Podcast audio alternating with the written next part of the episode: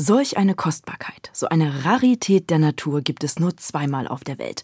In Russland und in Thüringen. Die Rede ist von Anhydrit-Schauhöhlen. In Thüringen vor allem bekannt als Barbarossa-Höhle im Küffhäuser. Dass sie sich ausgerechnet mit diesem Namen des legendären Mittelalterkaisers schmückt, verblüfft nicht wirklich. Bekanntlich sitzt ja der Rotbart, so will es die Sage, im Küffhäuser in seinem unterirdischen Schlosse. Und mit einem Schloss kann es diese Höhle durchaus aufnehmen. Weltgeschichte vor der Haustür. Ein MDR Kultur Podcast. Hallo, herzlich willkommen. Schön, dass Sie wieder mit dabei sind. Ich bin Linda Schildbach und ich hoste diesen Podcast hier, der alle zwei Wochen Geschichten aus unserer Region erzählt. Die, die die Welt verändert oder zumindest Weltgeschichte geschrieben haben. Und ja, Sie haben es gehört, ich bin wieder gesund. Ich bin wieder mit dabei. Dankeschön, Dankeschön, Tom. Aber ich finde, Charlie hat das das letzte Mal doch sehr charmant gelöst. Stimmt. Genau. Also in diesem Sinne ein wärmender Gedanke an alle da draußen, die auch krank sind. Gute Besserung und von mir auch. Ja, wünsche ich auch. und äh, das Thema, was wir heute haben, das ist eigentlich eine wunderbare Ablenkung und Ausflucht aus dem entweder Alltag oder vielleicht ja Krankenalltag. Findest du nicht auch? Ja, auf jeden Fall. Es ist auch wirklich eine Ausflucht, kann man sagen, weil man sich wirklich in eine Welt begibt, die quasi ja nicht ganz so von dieser Welt ist, weil sie hat tatsächlich was Märchenhaftes, wie ich finde. Also ist wirklich eine Höhle von bezaubernder Schönheit. Dann ranken sich ja auch diverse Legenden um diese Höhle und insofern ist es natürlich gerade nach Krankheitsfällen oder im Krankheitsfall sogar eine gute Sache, sich zumindest anzuhören. Und wer nicht krank ist, der kann ja sogar hinfahren. Genau. Ähm, wir reden über die Barbarossa-Höhle äh, im Küffhäuser, so ein sagenumwobener Ort, wirklich um die 13.000 Quadratmeter. Vielleicht erzähl mal noch ein bisschen mehr für alle, die, die noch nicht da waren. Naja, auf jeden Fall, äh, wenn du hinfährst, solltest du, naja, nicht, ja, doch gut zu Fuß sein ist schon nicht so schlecht, weil mhm. es ist ja ein nicht ganz einfacher Weg, ist ja nicht barrierefrei zum Beispiel. Dann, ist halt eine Höhle, ne? Genau. Dann äh, dauert der Weg, was ich schon recht lang finde, 800 Meter. Da mhm. kann man sich schon in Ruhe äh, mit der Thematik beschäftigen und dann ist natürlich immer wieder toll, welche Sachen dort in der Höhle zu sehen sind. Also diese großen Säle zum Beispiel oder eben auch diese sogenannten Gipslappen, aber auf mhm. die werde ich später nochmal eingehen. Mhm, genau, weil es ist nicht diese typische Tropfsteinhöhle. Und äh, in der Höhle sind ja auch, wir sind ja gleich beim Thema, sagenumwoben, da findet man ja auch gleich noch äh, ein bisschen... Ein ganzes Ensemble. Ein Ensemble, ein, genau. Ja, genau. Du hast ein Barbarossa-Ensemble dort vor Ort, bestehend aus einem ja, ich will nicht sagen Thron, weil es wirklich nur ein Stuhl ist, weil das ist ja der Stuhl, auf dem er theoretisch schlafen würde, wenn er denn da zu sehen wäre. Da würde er schlafen. Ja, da würde er dann schlafen auf dem Stuhl. Dann gibt es noch einen Tisch und dann hast du noch seine Krone, weil er ist ja halt nicht da. Also du mhm. musst aber wissen, wer da eigentlich hingehört und das ist eben der Kaiser Barbarossa, der mhm. Rotbart. Ja. Mhm. Wir reden ja heute über dieses Thema und oft gibt es ja einen bestimmten Anlass, aber ich finde, ich kann mir gut vorstellen, dieses Mal war es einfach nur, weil es so besonders ist als Ort, oder? Es gibt mehrere Sachen da tatsächlich. Zum einen ist es eine ganz persönliche Geschichte, das darf ich ja ruhig erwähnen. Also ich bin wirklich ein großer Fan von Höhlen und deswegen äh, lockt mich natürlich so eine Thematik. Also da fällt natürlich beides zusammen. Dann gibt es eben von diesen Höhlen als Schauhöhlen nur zwei Stück. Das heißt also, das sind wirklich Raritäten der Natur. Und das Dritte ist, dass du, wenn du dich mit dieser Thematik auseinandersetzt, du wirklich sehr weit in die Vergangenheit kommst, denn wir bewegen uns dann da vor 250 Millionen Jahren. Wow. Und die ganze Geschichte und Reise, könnte man vielleicht sagen, die hören Sie jetzt im Feature von Thomas Hartmann, gesprochen wie immer von der wunderbaren Conny Wolter.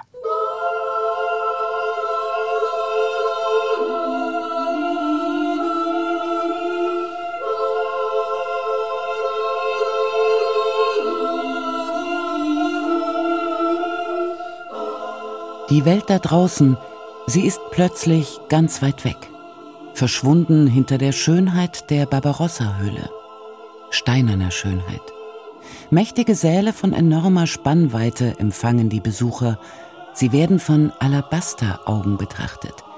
Sehen definieren den Begriff kristallklar neu und an Decken und Wänden beeindrucken die einzigartigen Gipslappen, eine Bezeichnung eigentlich zu profan für ihre Existenz und ihre Ausstrahlung.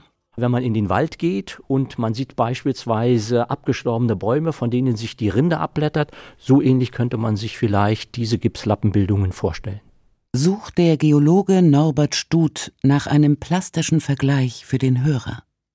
An einer anderen Stelle in der Höhle, der sogenannten Gerberei, wählt er einen weiteren. Wenn Sie sich das jetzt nochmal an der Decke anschauen und wir sehen die Gipslappen, die jetzt hier runterhängen, dann kann man wirklich daran denken, das sind aufgehangene Lederlappen, die hier zum Trocknen nach der entsprechenden Bearbeitung aufgehangen sind. Die Gipslappen entstehen durch die Umwandlung von Anhydrit in Gips. Dabei nimmt der Anhydrit Wasser auf und durch diese Wasseraufnahme lösen sich quasi diese Lappen von der Decke und bilden diese super Gestaltung. Also es sieht schon ja sehr außergewöhnlich aus. Wenn man eine einfache glatte Wand mit Anhydrit sehen würde, würde man nicht sagen, ich müsste unbedingt in diese Schauhöhle, aber das ist das herausragende Ergebnis eben von Jahrmillionen, die hier stattgefunden haben, die also durch Lösungsprozesse letztendlich zu dieser Höhle als Laughöhle geführt haben. Das ist eine reine Naturhöhle. Dadurch ist das auch ein nationales Geotop geworden. Und darauf bin ich auch stolz, dass wir das geschafft haben. Damit sind wir auch in der Lage, bestimmte Dinge zum Schutz dieser Höhle am Ende auch umzusetzen. Denn äh, diese einzigartige Höhle muss einfach für nachfolgende Generationen in der Eigenart und Schönheit erhalten bleiben. Betont Hans-Jürgen Fischer, der ehemalige Leiter der Höhle. Sie lockt bereits im 19. Jahrhundert Besucher an.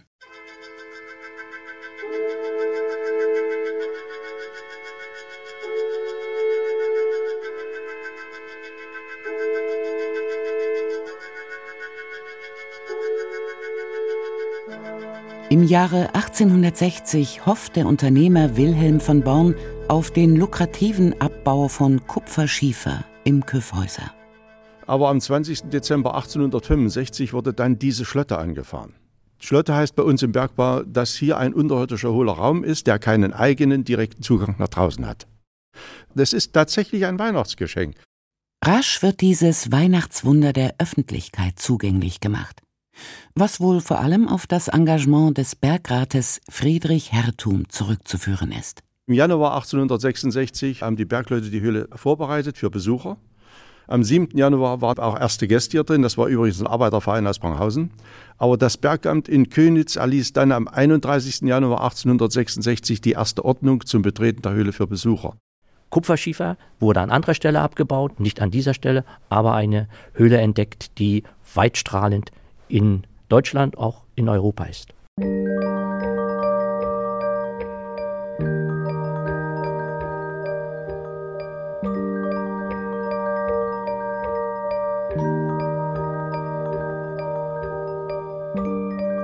Wie nun aber kommt die Barbarossa-Höhle zu ihrem Namen? Eines ist klar. Es liegt nicht daran, dass hier der Stuhl, der Tisch und die Krone des Kaisers zu finden sind. Der Tisch und der Stuhl sind aus dem Stein der hiesigen Höhle gemacht. Der Stuhl ist sehr breit, weil Barbarossa, wenn man am Kyffhäuser-Denkmal ist, ist er ja sehr groß dargestellt. Also man kann sich vorstellen, dass er hier so mächtig gesessen hat mit seiner Krone. Und weil er hier nicht sitzt, ist die Krone aufgestellt, damit man den Bezug zum Kaiser hat beschreibt die Historikerin und Touristikfachwirtin Petra Wäldchen das Barbarossa-Ensemble in der Höhle. Es gibt Zeichnungen aus dem 19. Jahrhundert, also 1870er Jahre schon, wo das dargestellt ist, dass hier der steinerne Tisch und Stuhl ist. Und natürlich gibt es auch Zeichnungen, wo Barbarossa dann hier reingesetzt wurde, dass man also das richtige Bild dann von diesem Anblick hat und dass man das verorten kann, dass hier Tisch und Stuhl mit Kaiser sind. Ja, Marketingzweck, ja, um diesen Namen Wirkung zu geben, Barbarossa-Höhle. Ja. Bergrat Friedrich Hertum verwendet den Namen Barbarossa-Höhle bereits auf einem von ihm gefertigten Höhlenplan aus dem Jahre 1866. Die Höhle mit dem Kaiser zu schmücken ist naheliegend. Denn die Küffhäuser bzw. Barbarossa-Sage erfreut sich im 19. Jahrhundert großer Popularität. Friedrich Rückert verwandelt sie 1817 in ein Gedicht. Hier ein Ausschnitt. Der alte Barbarossa, der Kaiser Friedrich, im unterirdschen Schlosse hält er verzaubert sich. Er ist niemals gestorben, er lebt darin noch jetzt, er hat im Schloss verborgen zum Schlaf sich hingesetzt. Er hat hinabgenommen des Reiches Herrlichkeit und wird einst wiederkommen mit ihr zu seiner Zeit.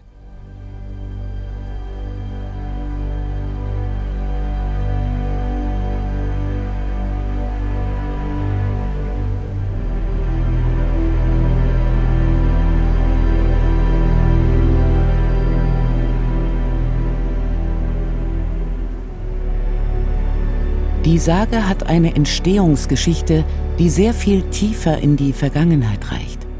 Und zunächst geht es gar nicht um den 1190 verstorbenen Kaiser Rotbart, sondern um seinen Enkel Friedrich II., römisch-deutscher Kaiser ab 1220, von seinen Anhängern als das Staunen der Welt und der Größte unter den Fürsten der Erde gepriesen. Friedrich II. stirbt 1250 an einer Krankheit. Und das kann nicht sein. Ein Kaiser stirbt nicht an einer Krankheit im Bett, er stirbt im Krieg. Und da erzählt man, dass der Kaiser nicht gestorben ist und man wünscht sich ihn wieder, weil in Deutschland haben wir die kaiserlose Zeit, das Interregnum, die Großen machen, was sie wollen, auf Kosten der Kleinen. Und da wünscht sich das Volk, dass der Kaiser wiederkommt und für Recht, Ordnung und Frieden sorgt. Und der Letzte, der in Erinnerung war, war Friedrich II. Also ging es zunächst um ihn. Die Hoffnung auf eine Rückkehr des Kaisers wird durch das Auftauchen von Hochstaplern genährt, die sich als Friedrich II. ausgeben. Umso intensiver bleibt der Kaiser im Gedächtnis. Dann gibt es Anfang des 15. Jahrhunderts die Thüringische Chronik, Thüringen mit durchgeschrieben, ja nicht so wie heute. Und da schreibt der Herr Rothe, dass der Kaiser Friedrich, wir wissen nicht welcher, ob eins oder zwei, auf dem Kyffhäuser und auf anderen Burgen und Schlössern, die zum Reiche gehören, umher wandert. Jetzt haben wir ein Wandernd. Und dann dauert es nochmal 100 Jahre. Und in einem Volksbüchlein von 1519, da heißt es, der Kaiser Friedrich, erste seines Namens, den die Italiener Rotbart nennen, der ist im Kyffhäuser und dort sitzt er an einem hohlen Berg. Also er ist in den Kyffhäuser hineingesetzt. Allerdings ist der Kyffhäuser nicht Barbarossas einziger Schlafplatz. Da gibt es mehrere. Auch der Untersberg bei Berchtesgaden wird mit Barbarossa in Verbindung gebracht. Aber was ich festgestellt habe, ist, das ist Insiderwissen, das wissen die Leute, die da wohnen. Aber der Kyffhäuser ist ganz bekannt als Sage. Und die Bekanntheit des Kyffhäusers als Sage kommt erst im 19. Jahrhundert. Dass ausgerechnet mit dem 19. Jahrhundert die Sage so populär wird, ist kein Zufall. Viele Menschen wünschen sich ein geeinigtes Deutschland. Da wird ein mittelalterlicher Herrscher, mit dessen Wiederkehr nach Friedrich Rückert des Reiches Herrlichkeit neu ersteht, zum Fixpunkt. Er spricht im Schlaf zum Knaben, Geh hin vors Schloss, o Zwerg, und sieh, ob noch die Raben herfliegen um den Berg. Und wenn die alten Raben noch fliegen immer da, so muss ich auch noch schlafen, verzaubert hundert Jahr.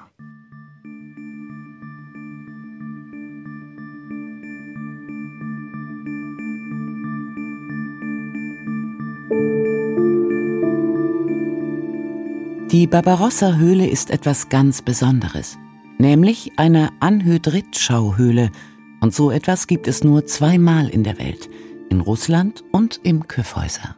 Anhydrit als Gestein ist nichts Besonderes, wird also beispielsweise in vielen Bereichen der Bauindustrie verwandt. Aber es ist natürlich ein Gestein, das unter ganz bestimmten Voraussetzungen entstanden ist und es ist ein Gestein, das lösungsfähig ist. Schauen wir uns die Voraussetzungen für die Entstehung näher an. Begeben wir uns in den Zechstein. Das ist eine Periode des Perms vor etwa 252,5 bis 260,5 Millionen Jahren. Sämtliche Landmassen bilden einen Superkontinent, Pangaea. Darum ein riesiger Ozean. Das heutige Deutschland liegt im Bereich des Äquators und ist vom Zechsteinmeer bedeckt. Dieses Zechsteinmeer wird durch den Ozean gespeist und durch das Heben und Senken einer natürlichen Barriere in sieben Zyklen vom Meer getrennt.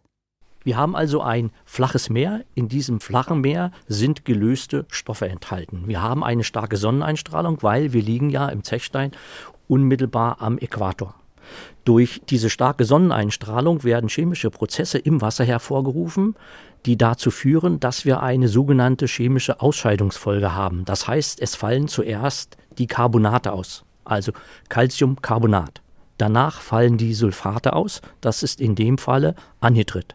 Danach die Gipse und danach die Chloride, die Salze. Das ist also ein natürlicher geochemischer Prozess in einem Flachwasserbereich unter starker Sonneneinstrahlung. So entstehen also die Carbonate, Sulfate, Chloride, die sogenannten Evaporite, Sedimentgesteine. In einem Prozess, der sich mehrfach wiederholt, weil die Verbindung zwischen Ozean und Zechsteinmeer mal besteht, mal nicht. Und das kann man so ungefähr über acht, neun Millionen Jahren nachvollziehen, wo also diese Sedimente entstanden sind.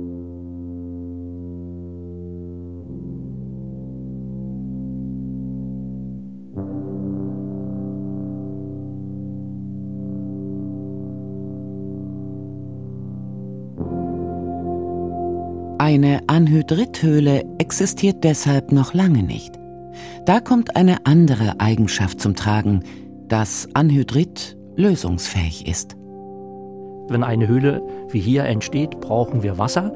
Dieses Wasser ist in der Lage, eine bestimmte Menge an Gestein, das vorhanden ist, zu lösen. Das sind natürlich Prozesse, die sehr lange dauern. Also es entsteht eine Höhle nicht in 100 Jahren oder 1000 Jahren, sondern wir brauchen mehrere hunderttausend Jahre, bis eine solche Höhle entsteht. Aber das Wasser hat eben die Möglichkeit aus dem Anhydrit, das ist ja Calciumsulfat, das entsprechende Sulfat herauszulösen, wegzutransportieren und dadurch einen Hohlraum zu schaffen. Um sich die Langwierigkeit dieses Prozesses vor Augen zu halten, ist es nützlich zu wissen, dass in einem Liter Wasser vielleicht ein Milligramm gelöst wird.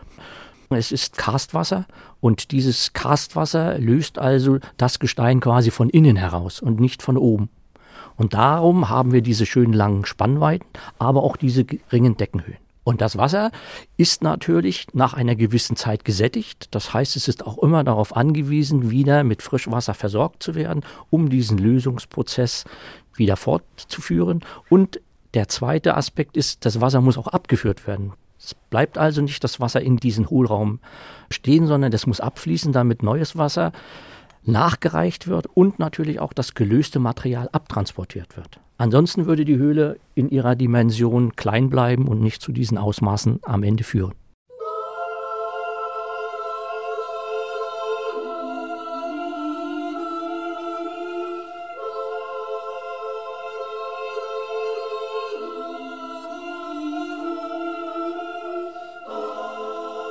Bei allem Wissen und Wissenschaftlichem der Besuch der Barbarossa-Höhle hat etwas Märchenhaftes, weil sie Figuren ausbildet, die die Fantasie anregen, der man keine Grenzen auferlegen sollte. Sie konfrontiert mit Sagen, Legenden und vermag mit ihrer Schönheit zu bezaubern. Und sie ist etwas sehr, sehr Seltenes.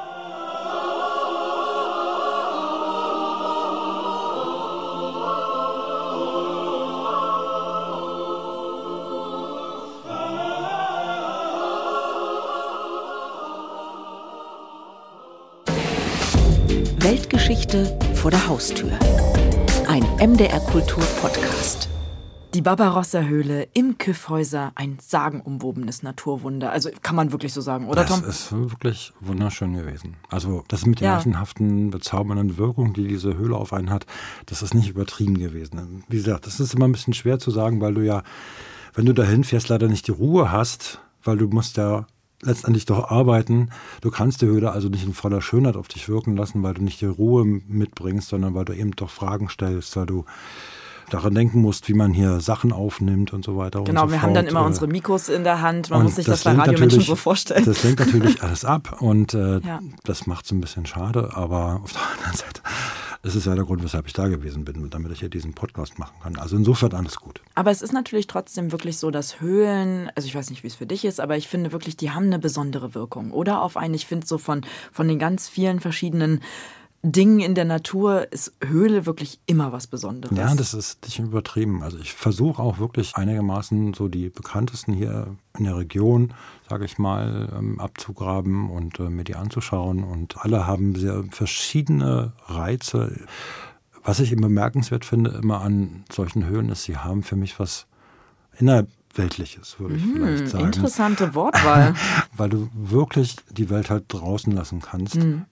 Das Problem ist halt immer, dass du oft in einer Gruppe marschierst, was so ein bisschen widersprüchlich ist. Aber an sich, finde ich schon, strahlen Höhlen sowas aus. Vielleicht liegt es auch daran, ich habe das mal auch schon mal überlegt, sie haben einen überschaubaren Raum, sie haben irgendwo ein Ende und dann haben sie es doch wieder nicht. Da steckt doch eine mhm. gewisse Widersprüchlichkeit drin, weil du weißt, es geht ja immer weiter, theoretisch eigentlich noch. Zumindestens dass hinter den Wänden irgendwie was sein müsste eigentlich. Ja, und ja. Äh, das ist seltsam. Also das ist ganz eigenartig. Und es ist ja auch eigentlich, äh, weil auch das, was du gesagt hast, ne, das ist ja dieser Effekt kommt vielleicht auch daher, weil oft sind ja Höhlen auch entweder in dem Berg oder unter der Erde. Normalerweise von außen ist das ja nicht was, wo man denkt, ah, das ist löchrig, da kann ich rein. Also man hat einen ganz bestimmten Zugang zu einem Raum, wo man gar nicht dachte, dass er existiert vorher, wenn man einfach nur Ja, so so, draußen so, steht. so ne? ungefähr stelle ich mir das ja vor, als die das so entdeckt haben. Okay, das, das waren ja, okay, das waren. Ne, die Berg- wussten ja schon mal, dass die in den Berg gehen, ne? Ja, das waren Bergleute und die Klar. kannten sicherlich solche Sachen schon, aber ich stelle mir das trotzdem irgendwie nochmal anders vor, weil es Mhm. eben halt auch kurz vor Weihnachten ist. Das heißt, also das ist ja immer eine, eine besondere Zeit. Ich stelle mir vor, dass das irgendwie so eine Wunderwirkung auf die damaligen Leute hat, die da diese Höhle entdeckt haben. Na klar, und dann ist das ja auch diese, ne, mit diesem flapprigen Gipslappen irgendwie ja auch nicht das, was man sonst kennt als Nee, Höhle. also das, das ist ja auch nochmal besonders, ne? Das genau. Aber ich finde, das ist wirklich, wirklich spannend. Und wie du auch sagst, ne, dieser Moment, so 1860ern, ja, dann äh, entdecken die das und das, das ganze Gebirge und das hat ja eh schon so eine Wirkung, ja, also um den Kyffhäuser und Ja, so. alles finde ich, ist- Ne? Es ist, hm, also, und dann findest du da diese Höhle und dann erinnert man sich irgendwie und denkt direkt an an Barbarossa, An dass der Barbarossa. da schläft, ja. Und Genau. dann denkst du, jetzt findest du den wirklich noch den Barbarossa. Ja, na vielleicht, vielleicht spielt das auch eine Rolle bei der Namensgebung, wobei ich ja wirklich ganz stark annehme, dass man dann doch auf den Bekanntheitsgrad von Barbarossa setzt. Ich meine, Du denkst Marketing, ja? ja, na Business, würde ich Business. schon sagen. Oder beides. Man muss ja nicht das eine und das andere gegeneinander ausspielen. Ja. Es kann sich ja durchaus positiv ergänzen. Und in Ja. dem Fall mag das auch gelungen sein. Ich meine, der Name passt ja auch einfach. Ich meine, sehr viel optimaler geht's ja eigentlich gar nicht. Also wenn Barbarossa im Dann sitzt, Ja. ja. dann kann er ja nur da sitzen. Ja. Also wo soll er sonst sitzen? Das ist ja der beste Platz dafür. Ist ein wunderschöner Platz. Also wenn man sich ein Apartment aussuchen kann, natürlich dann das. Ja. Ja. Also das finde ich schon völlig richtig. Ja. Und diese Anziehungskraft, ja, die dieser Ort auch hatte. Wenn äh, ich überlege, dass äh, ich habe das auch noch mal bei der Recherche auch in anderen Beiträgen äh, und so gelesen, dass ja schon ein Jahr nachdem die das eröffnet hatten als also Besucherort, sage ich jetzt mal, dass da 2700 Leute. Ich meine, wir reden hier vom Jahr das war dann das Jahr 1866, also in 67 kannten die die Zahl und da kamen 2700 Menschen. Ne? Also es ist ja nun, okay, heute sind es irgendwie 85.000 oder weiß ich wie viel so. Ne? Es ist, äh, ich finde es trotzdem äh, Wahnsinn, was das ja auch für ein Anziehungsort damals schon war. Also dass die Leute da, ich weiß nicht, ob man sagen kann, hingepilgern, aber irgendwie gucken wollte man schon, wie es aussieht beim Barbarossa, oder? Ja, denke ich schon. Es gibt ja auch diese politische Situation, wie gesagt. Genau, mit der, Genau. Einigungswunsch, wie soll man sagen, ja, ne? genau, ja. Einigungsbewegung Ja, und Deutschland und Ja. das spielt alles eine Rolle damals und ich glaube auch, die sind da auch aus verschiedenen Motivationen dahin gegangen. Aber ich meine, das ist natürlich jetzt auch ein bisschen Spekulation. Selbstredend kann man heutzutage nicht so viel zu sagen. Was ich damit aber glaube, ist halt, dass sich das auf jeden Fall lohnt, dahin zu fahren. Ich habe viel gelernt. Hm, Das freut Ich habe, mich. ich danke. Was sagt das jetzt über mich aus, dass ich nicht die Expertin war von ja, der mit, Barbarossa mit Runde? Friedrich II. das konnte man Genau. kaum wissen zum Beispiel. Dass Also das, ist- nicht der Kaiser Rotbart am Nee, Anfang war. also, also wenn man mir gesagt hätte, dass die Barbarossa-Sage eigentlich einen Anfang hat, auf, wo Barbarossa gar nicht mitspielt, oder wenn sie zumindest darauf fußt, man muss ja da immer ein bisschen vorsichtig sein Ja. mit der Wortwahl, dann ist das schon ein Ding. Also ich hatte das tatsächlich auch erst im Zuge meiner Recherchen erfahren, dass es sich so verhält. Fand ich eine sehr prickelnde Geschichte, ja. ja. Hast du dir wirklich ein schönes, spannendes, äh, kleines Abenteuerthema dieses Mal ausgesucht, oder? Ja. Ja, da kommt viel zusammen. Es hat halt viele Facetten, die man erst nicht sieht und die ahnt man, weil man ja sich die Themen natürlich auch unter einem bestimmten Aspekt heraussucht. Klar. Und die Entdeckungen, die machen aber gerade in diesem Podcast immer wieder so spannend. Ich muss noch ein kleines Detail äh, kundtun. Ich fand es ja wirklich spannend, weil es gab damals 2019 so eine Kunstbiennale oder Medienkunstbiennale in dieser Höhle, in der Barbarossa-Höhle. Und da kam raus, äh, da gab es auch eine Kunstinstallation von Joseph Beuys, mit, äh, wo es auch so um Klang ging und so. Und da meinte der Kurator, und das fand ich spannend, dass er gesagt hat, ja, aber es ist so interessant, weil es gibt in dieser Höhle, dort wo die die Klanginstallation ausgestellt haben, da gibt es keinen Hall. Und dass das wie Studio klingt. Und dann frage ich mich, ob man, wie das für dich war, als du vor Ort bist, weil wenn kein Hall ist, dann ist es ja wirklich und das so quasi wie gedämpft, äh, sag ich mal, Ich klingt. weiß, das macht ich- natürlich auch was, wie man das wahrnimmt. Also ne? ich weiß, dass ich den Sound irgendwie eigen fand, ohne dass ich jetzt darüber großartig nachgedacht habe. Ich meine, Ah. Ja. du, du hast es ja manchmal, wenn du so in Räumen arbeitest oder so, wo der als Schnitt, Radiomenschen. wo der Schnitt so schwierig wird, weil es halt so halt. Ja, Mhm. und kennt man dann so ein bisschen. Und da dachte ich auch, hier ist ja gar nichts. Ein Ort ohne Hall passt ja auch ganz gut, finde ich, so als letzte Ruhestätte oder da, wo halt Herr Barbarossa schläft, dass es da quasi in einer gewissen Weise geht. ruhig ist, ja. ja. Obwohl, wenn ich jetzt darüber nachdenke, der Hall macht es eigentlich nicht laut und leise so wirklich. Ah. Sondern da könntest ja, du könntest ja auch irgendwelche aggressiven Tiere zum Beispiel da unten drin haben und weiß es nicht. Also ich habe mir zum Beispiel, als ich mir die Gipslappen angeschaut habe, da habe ich mir zum Beispiel äh, vorgestellt, das sind riesige Fledermäuse. Also mich haben die wirklich daran erinnert. Ja, ja, ja, ja. Ich meine, das macht sofort deine Fantasie das macht die jetzt nicht, Das macht die jetzt nicht aggressiver und nichts und macht die auch nicht lauter, aber sie könnten ja theoretisch, sage ich jetzt mal, ein Muster für andere Tiere sein, die dann eben auch lauter sind. So eine Höhle, in der Kaiser theoretisch sein könnten. So, er ist ja weggegangen. Der mhm. Kaiser ist ja nicht da, das ist ja, ja nur genau. Der Stuhl, Stuhl und Tisch, Tisch und Krone. Könnte ja sein, dass er noch ganz andere Überraschungen parat hält, von denen man nichts weiß. Meerhöhlen zum Beispiel. Tja, und weitere spannende Weltgeschichten vor der Haustür, die hören Sie in unserem gleichnamigen MDR Kultur Podcast. Den finden Sie in der ARD Audiothek und natürlich überall da, wo es Podcasts gibt. Und wenn Ihnen das gefallen hat, was Sie heute gehört haben, dann geben Sie uns doch eine schöne Bewertung und abonnieren Sie uns. In zwei Wochen gibt es die nächste Folge von Weltgeschichte vor der Haustür. Machen Sie es gut. Tschüss.